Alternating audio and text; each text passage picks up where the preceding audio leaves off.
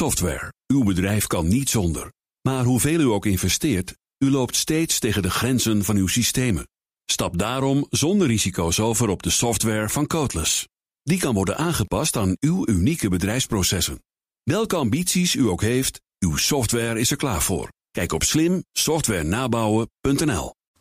De column van Marianne Zwagerman.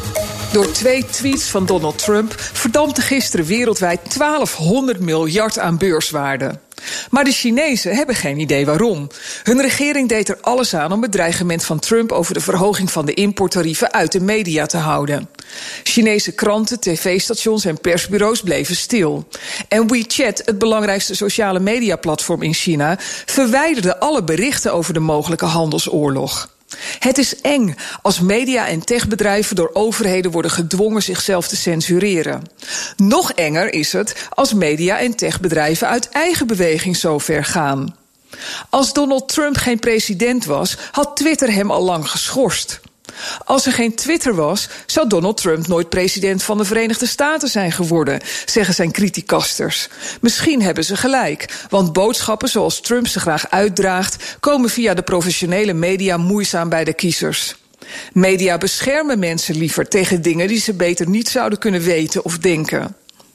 Nu de warmlooprondjes voor de Amerikaanse verkiezingen in 2020 zijn begonnen, worden de verdedigingslinies opgeworpen. Want nog vier jaar Trump, daar moeten ze bij de fatsoenlijke media niet aan denken natuurlijk. CNN voert de troepen aan die techbedrijven onder druk zetten om ongewenste personen te weren van de platformen. Facebook zette vorige week weer een aantal accounts op zwart van opiniemakers aan de rechterkant van het speelveld. Maar dat is niet genoeg voor CNN, want zij zeggen geen verschil te zien tussen de Twitterfeed van de president en de geschorste accounts. Facebook speelt het spel braaf mee. Ze richten een warroom in en doen als de camera's van de NOS en de andere keurige media draaien, net alsof ze daar de beïnvloeding van verkiezingen in de gaten houden. Een taak die helemaal niet thuis hoort bij een commercieel bedrijf en die ze ook beslist niet uit zullen voeren op wat window dressing na. Op Twitter kan je nu tweets rapporteren die misleidend zijn over stemmen. Ook in Nederland wonen blijkbaar nep-Chinezen die op die knop drukken.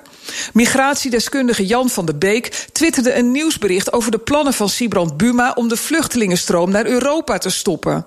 Het leverde hem een schorsing van zijn Twitter-account op. Chinese toestanden in ons vrije land.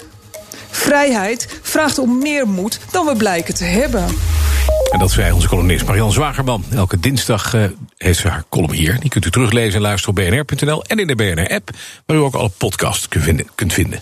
Geen enkele ondernemer wil zich laten tegenhouden door software. U bent ambitieus en wilt groeien. Codeless vernieuwt, bouwt en onderhoudt software... die altijd perfect aansluit op uw unieke bedrijfsprocessen. Zodat u de beste software heeft voor uw bedrijf en ambities. Nu, morgen en over 30 jaar. Kijk op slimsoftwarenabouwen.nl